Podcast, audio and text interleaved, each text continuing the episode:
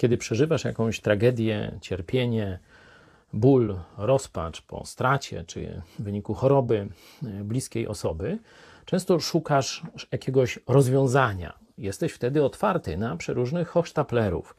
E, Wtedy jacyś tam uzdrowiciele, wróżki, e, będą ci mm, jacyś, nawet niektórzy chrześcijanie będą ci mówić, że tu tylko zwróć się do Jezusa, zostaniesz uzdrowiony fizycznie i tak dalej.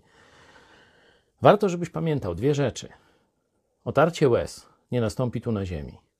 Czyli otarcie łez, czyli że już nie będzie bólu, śmierci, cierpienia, znoju, mozołu.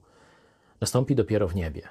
Tu na ziemi będziemy mieli ucisk, będziemy mieli choroby, cierpienia, będziemy cierpieli, doświadczali straty bliskich i tak dalej, i tak. Tego Jezus nigdzie nie obiecuje nam tu na ziemi odjąć. To obiecuje dopiero w niebie. Ale jednocześnie wzywa wszystkich cierpiących, mówiąc mniej więcej, cytuję z Ewangelii Mateusza 11, rozdział 28, werset. Przyjdźcie do mnie wszyscy, którzy spracowani i utrudzeni jesteście.